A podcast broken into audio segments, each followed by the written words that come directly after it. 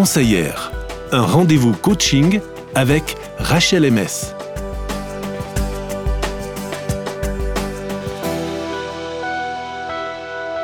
Bienvenue à chacun dans ce petit moment que nous allons passer ensemble avec euh, Christine et Rachel. Bonjour Rachel. Bonjour. Alors merci d'être avec nous. Alors pour ce petit moment conseillère, c'est le titre de la rubrique, n'est-ce pas? On aborde avec toi un sujet important qui va plaire à Christine aussi et qui va certainement rejoindre pas mal d'entre nous. Comment faire face à l'inquiétude? Oui, ce thème de l'inquiétude me tient à cœur car je suis une personne qui m'inquiète facilement et j'ai dû apprendre, j'apprends d'ailleurs toujours encore, à y faire face et à la traverser sans m'y noyer et puis essayer d'en tirer le meilleur. Donc pour commencer, j'aimerais dire que s'inquiéter, c'est humain. Je pense que la plupart d'entre nous, eh ben, on s'est inquiété une fois ou l'autre pour un sujet ou un autre, mais même si ça ne va pas être pour les mêmes sujets, ni avec la même intensité ou la même fréquence. Et puis, quelques-uns d'entre nous semblent plus prompts à l'inquiétude que d'autres, et ça peut impacter notre quotidien de manière négative. Selon Dale Carnegie, qui est un écrivain et conférencier américain, qui a beaucoup étudié cette question de l'inquiétude, nous la payons par un prix très cher sur notre santé. Je confirme. c'est vrai hein, qu'on réalise peut-être pas toujours à quel point ça peut vraiment nous coûter cher, non seulement en tant que personne, mais peut-être aussi pour notre entourage. Mhm. Je l'avais évoqué déjà lors de l'épisode sur le stress. Notre mental a un impact sur notre corps et donc sur notre santé. Nos pensées ne sont pas anodines. Et puis si elles sont souvent à propos d'inquiétude, eh ben notre corps va en souffrir aussi. Je me rappelle quand j'étais adolescente et puis que j'ai euh, soudainement réalisé que euh, mes problèmes digestifs étaient en lien direct avec ma tension et mes inquiétudes avant un test. Le lien n'était pas forcément direct, je m'inquiète, donc j'ai mal au ventre. C'est mhm. souvent le jour d'après. Et puis c'est pour ça que je pense, parce qu'il m'a fallu un petit peu de temps euh, jusqu'à ce que je le réalise et que je le comprenne. Et puis je pense enfin, certainement que ça ressemble ou, ou que ça l'est pour chacun d'entre nous, peut-être avec des, des, symptômes différents pour chacun. Mais enfin, il y a un, laps de temps, en fait, entre le temps où je m'inquiète et les effets sur notre corps. Et puis, ben, cette liste euh, peut être assez longue, des effets secondaires indésirables de l'inquiétude. Et puis, je suis sûre que vous en connaissez aussi certains. Oui, effectivement. Ça fait partie de ce qu'on appelle les, les bileux moi, c'est toujours le terme qu'on a employé à mon sujet, que j'étais bileux, parce que, euh, comme pour toi, je pense, ça tombait sur l'estomac chez moi, toujours. Mhm. Oui, alors c'est possible, ouais. C'est vrai que c'est un terme que, je connais pas, beaucoup. Quelqu'un de bileux, c'est justement quelqu'un qui s'inquiète et, qui fait de la bile. Qui, génère de la bile et forcément qui commence à avoir des brûlures d'estomac, etc. Alors, voilà. Donc, bienvenue, au, bienvenue, au, club. Une, une bileuse en cours de... De, de, de rémission. De rémission. Ceci dit, je pense qu'adopter l'extrême inverse, qui serait de ne jamais s'inquiéter de rien, vivre de manière totalement insouciante, ben ça peut potentiellement manquer de sagesse, d'anticipation et de discernement, comme un peu un enfant qui n'aurait pas conscience de ses limites ni du monde qui l'entoure. Du coup, il ne s'agit pas de ça, mais plutôt de transformer l'inquiétude, pouvoir essayer de l'utiliser en action, plutôt que de chercher à l'éradiquer totalement euh, de notre vie. Mais c'est quand même compliqué, hein c'est pas si facile que ça. Ça saurait. ça saurait. C'est quand même compliqué, oui.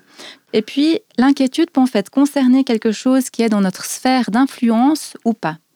Quand l'inquiétude a en fait un objet précis qui est dans notre cercle d'influence directe, eh ben, on peut agir directement et puis souvent l'inquiétude disparaît. Par exemple, si je m'inquiète d'avoir toutes nos affaires et de ne rien oublier pour nos vacances, alors je vais me mettre en action, je vais commencer par faire une liste pour m'assurer de penser à tout, puis ensuite je vais cocher euh, les choses au fur et à mesure que je les mets dans la valise. Dans ce cas, l'inquiétude, c'est en fait un moteur à l'action, ça me permet d'anticiper, de me préparer à ce qui va venir, et puis du coup c'est utile. Un autre exemple, si je m'inquiète d'une prise de parole que je vais faire en public, eh ben, personnellement, ça va me pousser à préparer mon texte, à le répéter plusieurs fois afin de me sentir prête. Donc, selon moi, cette sorte d'inquiétude qui pousse à anticiper l'action, ça ne pose pas de problème en soi, c'est même plutôt un atout pour se préparer. Là où ça peut coincer, c'est si on n'en fait rien, si on s'inquiète et qu'on ne se met pas en action pour des éléments qui sont pourtant dans notre sphère d'influence. Si vous vous reconnaissez là-dedans, alors sachez que passer à l'action va vraiment vous aider à diminuer la charge d'inquiétude. si ce n'est rien que de déterminer dans votre agenda le moment où vous allez vous en occuper, si c'est pas possible de le faire tout de suite. Donc une, une anxiété, une inquiétude qui nous permettrait effectivement de passer à l'action. Ça, ce serait ce type-là d'inquiétude. Juste un problème, c'est la personne qui inquiète à l'idée de passer à l'action. Ah oui, ça c'est encore plus compliqué. Elle ne peut rien gérer. ça n'existe pas, excuse-moi, c'était juste pour la blague. Bon, il peut y avoir l'appréhension, peut-être quand même, suivant quelle action. Mais, mais en même temps, le fait de se mettre en action, ça va baisser l'inquiétude. Mhm. Ouais. Oui, et, surtout le fait de savoir qu'on peut gérer. ce que tu dis est important, c'est dans la sphère de ce qui est possible. Parce mhm. qu'il y a des fois, effectivement, c'est absolument impossible. On n'a aucune prise dessus. Là, on peut. Il y, a, quand même deux, trois petites poignées sur lesquelles on peut tirer pour essayer de gérer le truc. Donc, effectivement, ça, aide beaucoup d'en être conscient. Mhm. Et puis, c'est de, de, décider quand on va prendre le temps de le faire. Parce que sinon, ça reste quelque chose dans notre tête qui nous préoccupe et, et, puis qui voilà, qui sert à rien en fait, puisque ça reste dans notre tête. Une autre sorte d'inquiétude, tu l'as déjà évoqué un petit peu François, c'est quand ça touche tout ce qui est hors de notre sphère d'influence, euh, c'est-à-dire ce que les autres pensent, ce qu'ils disent, ce qu'ils font, les épidémies, les guerres, la météo, la mort, la maladie, le passé, l'avenir, etc. Toutes ces choses, eh ben, je pense que c'est là où l'inquiétude a toute la place de s'alimenter et de s'installer, parce que de prime abord, ben, on ne peut pas euh, se mettre en action, on ne peut pas agir dessus. Ces thèmes nous dépassent complètement, ils se trouvent hors de notre contrôle et nous mettent en position d'impuissance. Et c'est là qu'on arrive à ce moment qu'on aime tant avec toi, le moment où tu nous proposes des outils pratiques et où on doit bosser. tu aimes bosser, François. Oh mon Dieu, j'aime tellement ça. Merci. Merci, Rachel. oui, je vais vous proposer du coup cinq outils que j'ai déjà testés et puis ben, qui aident, je trouve, en tout cas, face aux inquiétudes qui peuvent être envahissantes. Le premier outil, c'est un exercice tout simple proposé par Dale Carnegie. Il s'agit d'écrire ce qui nous inquiète. Ensuite, de nous demander qu'est-ce que je peux faire? Et puis, écrire tout ce qu'on peut faire euh, à ce sujet. Ensuite, on décide quelle solution on choisit. Et puis, on met en pratique aussi une solution qu'on fait tout de suite, quelque chose qu'on fait tout de suite écrire, c'est vraiment pas anodin. Parce que le fait même d'écrire, de poser sur le papier ce qui nous préoccupe, ça nous permet de prendre de la distance avec nos inquiétudes, parce que ça va être traduit en mots devant nous et ça va nous aider à pouvoir en faire quelque chose. Lorsque elles restent, nos inquiétudes, dans notre tête, qu'elles tourbillonnent comme ça, eh ben, souvent on n'en fait pas grand-chose, si ce n'est euh, de les ressasser encore et mhm. encore. Alors c'est vrai que ça demande un effort de prendre un papier ou un cahier, un stylo et de se mettre à écrire. C'est assez surprenant, même pour moi, j'ai envie de dire, qui, qui aime écrire et puis qui le fait quand même régulièrement. Et eh ben, c'est pas spontanément que ça me vient en tête, me dire tiens, je m'inquiète, vite, prends un crayon, un stylo. Non, c'est pas le, c'est pas intuitif, on va dire. Donc ça semble compliqué, même si en fait ça ne l'est pas. Mais voilà, te rappeler, prendre un papier, un stylo et écrire quand on commence à s'inquiéter de quelque chose. Et puis l'effort est largement récompensé. Je l'ai encore fait dernièrement et du coup je vous encourage vivement à le faire et puis à ne pas croire que simplement le penser, ça va suffire. C'est important ça, hein, de, se le rappeler. Mhm. Oui, ça mhm. devient concret aussi hein, quand c'est sur du papier. On peut même mhm. mettre, je suppose, un ordre de priorité des, choses euh, qui, qui, nous préoccupent. Bah, c'est l'idée justement de, réfléchir à une chose que je peux faire tout de suite. tout ce qu'elle a cité, la guerre, la mort, moi, je, ben voilà, elle est là. La liste est là déjà. Mm-hmm. Mais je pense qu'en les écrivant, on, va peut-être mettre sa propre priorité dans ce qui nous inquiète le plus, certainement. Certainement, oui. Mm. Puis aller plus loin, je pense, dans la réflexion que quand ça reste dans, dans notre tête. Ouais. Oui, ça se mélange avec tout le reste et il y a tellement de choses là-dedans. C'est ça. Après, ce qui est génial, c'est que cet exercice, donc prendre un, bout de papier, un crayon, ben, ça peut se faire à tout moment, même sur un bout de papier euh, volant.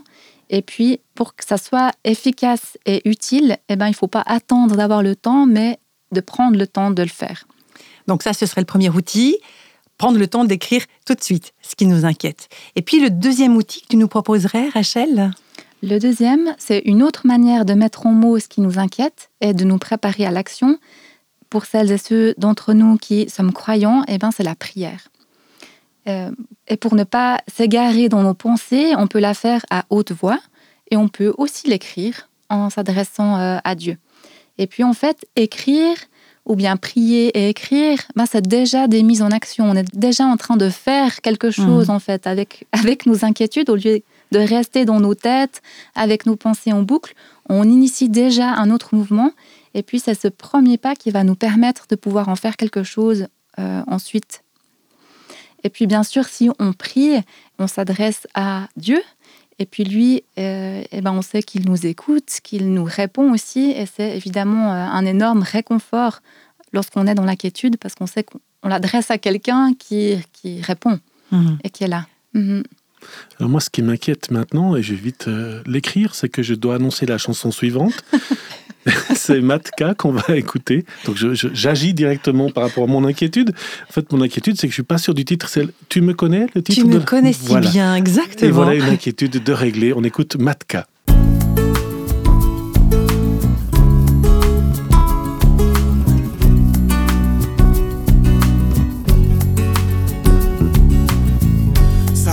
Tu es là, même quand je ne te sens pas entendre ta voix dans le silence de mon âme.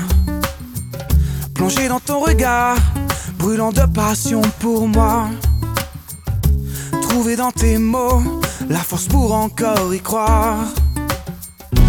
Quand ma conscience s'abandonne à croire en la folie d'un tel amour,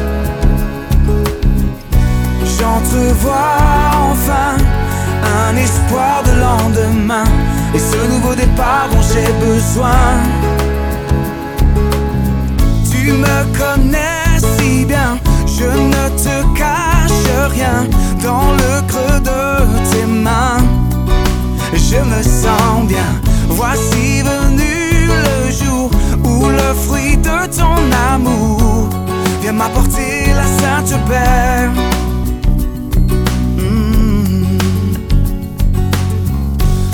Contre soi, j'en ai souvent fait les frais.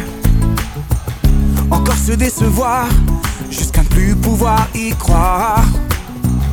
Et même souvent penser que je ne méritais pas d'être considéré ou bien reconnu par toi. Et ma conscience qui ne cesse pas de chercher à briser ce désespoir et murmure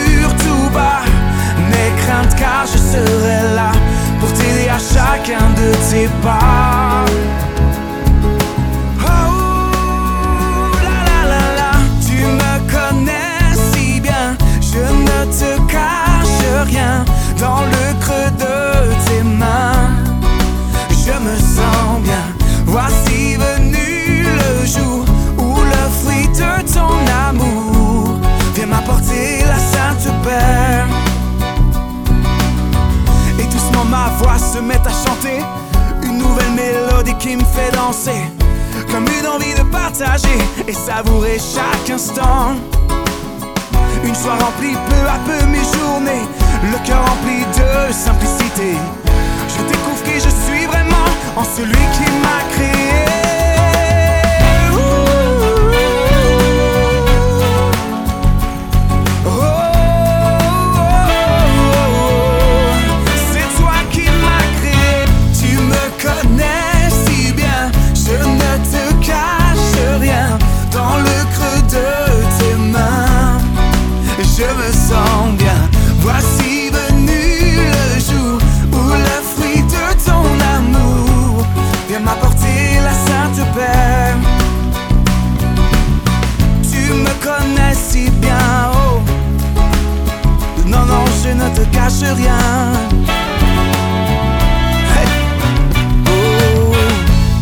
C'était Matka à l'instant avec la chanson Tu me connais. Aujourd'hui, avec Rachel, on aborde cinq outils pour faire face à l'inquiétude. Alors, écrire ce qui nous inquiète, c'est ce que tu nous as préconisé de faire, par exemple, et aussi prier. Ça, c'était une deuxième chose. Maintenant, on en arrive au troisième outil. Mais qu'est-ce? Le troisième outil, c'est un exercice qui permet de passer au travers de l'inquiétude pour pouvoir à nouveau réfléchir. Il est inspiré des trois étapes de Willis Carrier, qui est un ingénieur américain et qui est relaté par Dale Carnegie dans son livre. La première étape, c'est nous demander quel est le pire qui puisse arriver. Donc, dans ma situation, quel est le pire qui pourrait m'arriver C'est ça. Avec ma source d'inquiétude. Mhm. Et en fait, c'est dans l'idée de pouvoir regarder droit dans les yeux, en fait, ce qui nous fait peur. Oh non, au, je peux lieu... pas. au lieu que ça reste un peu flou et confus dans notre tête. Et puis ensuite, on peut écrire ce pire et puis évaluer notre inquiétude sur une échelle de 0 à 10. 0 étant je ne suis pas du tout inquiet et 10 étant je suis très très très très très très, très inquiet. Donc, on met une note à, mon, à notre inquiétude. On met Mhm. une note, ouais. La deuxième étape, ça va être d'accepter le pire. Vient outils. d'écrire. Troisième étape, réfléchir à comment améliorer le pire qu'on a déjà accepté mentalement. Et puis pour ça, on peut élaborer plusieurs solutions. Donc se dire, OK, si ça arrive, voilà ce que je ferais, plan A, plan B, plan C. Et puis une fois qu'on a fait ça, on peut aussi imaginer des autres possibles. Donc mis à part ce scénario catastrophique du pire, qu'est-ce qui pourrait se passer d'autre? Un astéroïde qui nous tombe sur le coin de la figure, qui, nous- qui nous évite de devoir prendre ces décisions. Là, t'es encore dans le pire, là. C'est le, le sauvetage inespéré. C'est assez mon système de- par défaut, je vais dire. Et puis ensuite, on peut évaluer le pourcentage de risque ou de chance que, ch- que chacune de ces solutions euh, arrive. Est-ce que ça risque d'arriver à 90% ou seulement à 5% L'astéroïde, euh, ouais, allez, Oui. 5%. Mon chef, c'est pas crédible, hein. je me fais pas d'illusions. Et puis après, on peut encore se poser la question à la fin du processus, comment est-ce que je me sens maintenant vis-à-vis de cette inquiétude sur une échelle de 0 à 10 Et puis voir s'il y a une évolution euh, par rapport au début et à, notre première euh, évaluation. Est-ce que, voilà, de faire tout ce chemin, est-ce que ça a eu un, un impact, une influence? Et du coup, ben, tout ce processus nous permet de prendre la distance, de relativiser notre inquiétude et de nous préparer le cas échéant. Mhm. Donc ça, ce serait pour le troisième outil, hein, avec ce processus que tu viens de nous proposer. Mais il en manque encore deux de ces outils. Tout à fait. Du coup, le quatrième outil, pour nous permettre de prendre de la distance avec nos inquiétudes, eh bien, on peut aussi compter nos bénédictions plutôt que nos problèmes. Je vois François hocher non, la non, tête. ça ça veut dire changer l'optique, en fait. Euh, regarder Mhm. ailleurs, oui. Regardez ailleurs, ouais, c'est ça. Mais pas, pas faire l'autruche, on est d'accord. C'est juste euh, inverser un petit peu le truc, quoi. C'est ça, Ouais. inverser notre tendance naturelle qui est plutôt de nous, en général, de nous concentrer sur ce qui manque, ce qui va pas, et Mm. puis plutôt de regarder ce qu'on a déjà, ce qui Oui. est là. Euh, et peut-être qu'on reviendra sur ce sujet de la gratitude parce qu'elle a de multiples impacts positifs. Mais pour l'instant, disons simplement que pour nous aider à moins nous inquiéter, prenons conscience chaque jour des bénédictions de nos vies. Donc, euh, dans le langage courant, on a cette expression aussi qui dit euh, voir le verre à moitié plein plutôt que le verre à moitié vide. hein. C'est un peu ce changement de regard dont tu parlais, François. Mhm, exactement. Ouais. Et le cinquième outil, finalement. y on- voilà. nous y voilà, François. Oui, c'est une fois qu'on a récupéré de la syncope de tous les outils précédents, quand on a tout fait, fait face à tout ce qui nous inquiète, et boum, il y en a encore un. Il y en a encore un. Et pas des moindres. Et- Mais il est, il, est, il est tout simple, c'est simplement de respirer. Oui, ça, ça me va. calmement, et puis apprendre à le faire par le nez, qu'on peut se concentrer sur notre respiration, l'air qui entre par notre nez, notre ventre qui se gonfle, puis sentir notre ventre qui se dégonfle, et puis l'air qui ressort par euh, nos narines. C'est un bon exercice, on peut le faire comme ça sur 4-5 cycles de respiration pour revenir en fait à notre corps, et du coup, on quitte nos boucles de pensée euh, négatives. Et puis, ça, ça nous permet aussi de faire un peu ce pas de côté qui nous permet ensuite de nous observer nous-mêmes, puis de se dire, mais est-ce que j'ai envie de continuer à ressasser ces pensées ou est-ce que voilà, je choisis de mettre un outil en place ou est-ce que je... Voilà, qu'est-ce que je fais en fait maintenant? Excellent, Rachel. Alors, pour résumer, on a vu avec toi aujourd'hui que l'inquiétude ça peut être utile parce que dans une certaine mesure, ça nous permet de, de nous mettre en action.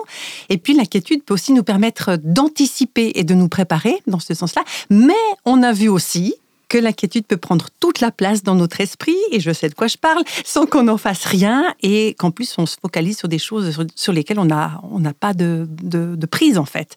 Donc, pour nous aider, il y a par bonheur ces cinq outils que tu nous as proposés aujourd'hui. Est-ce que tu veux bien, Rachel, euh, les récapituler pour nous maintenant? Oui, bien sûr.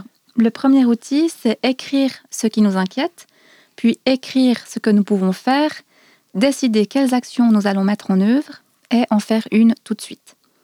Le deuxième outil, la prière.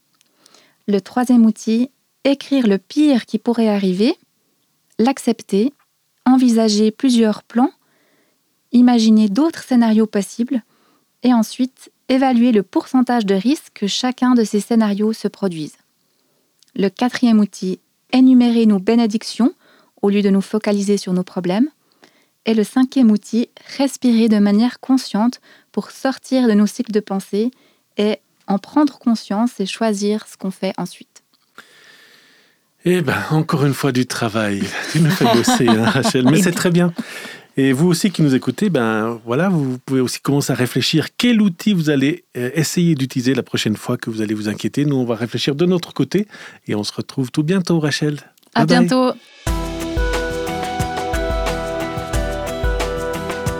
Retrouvez Rachel dans les podcasts En vol d'elle sur le site internet rachelms.ch.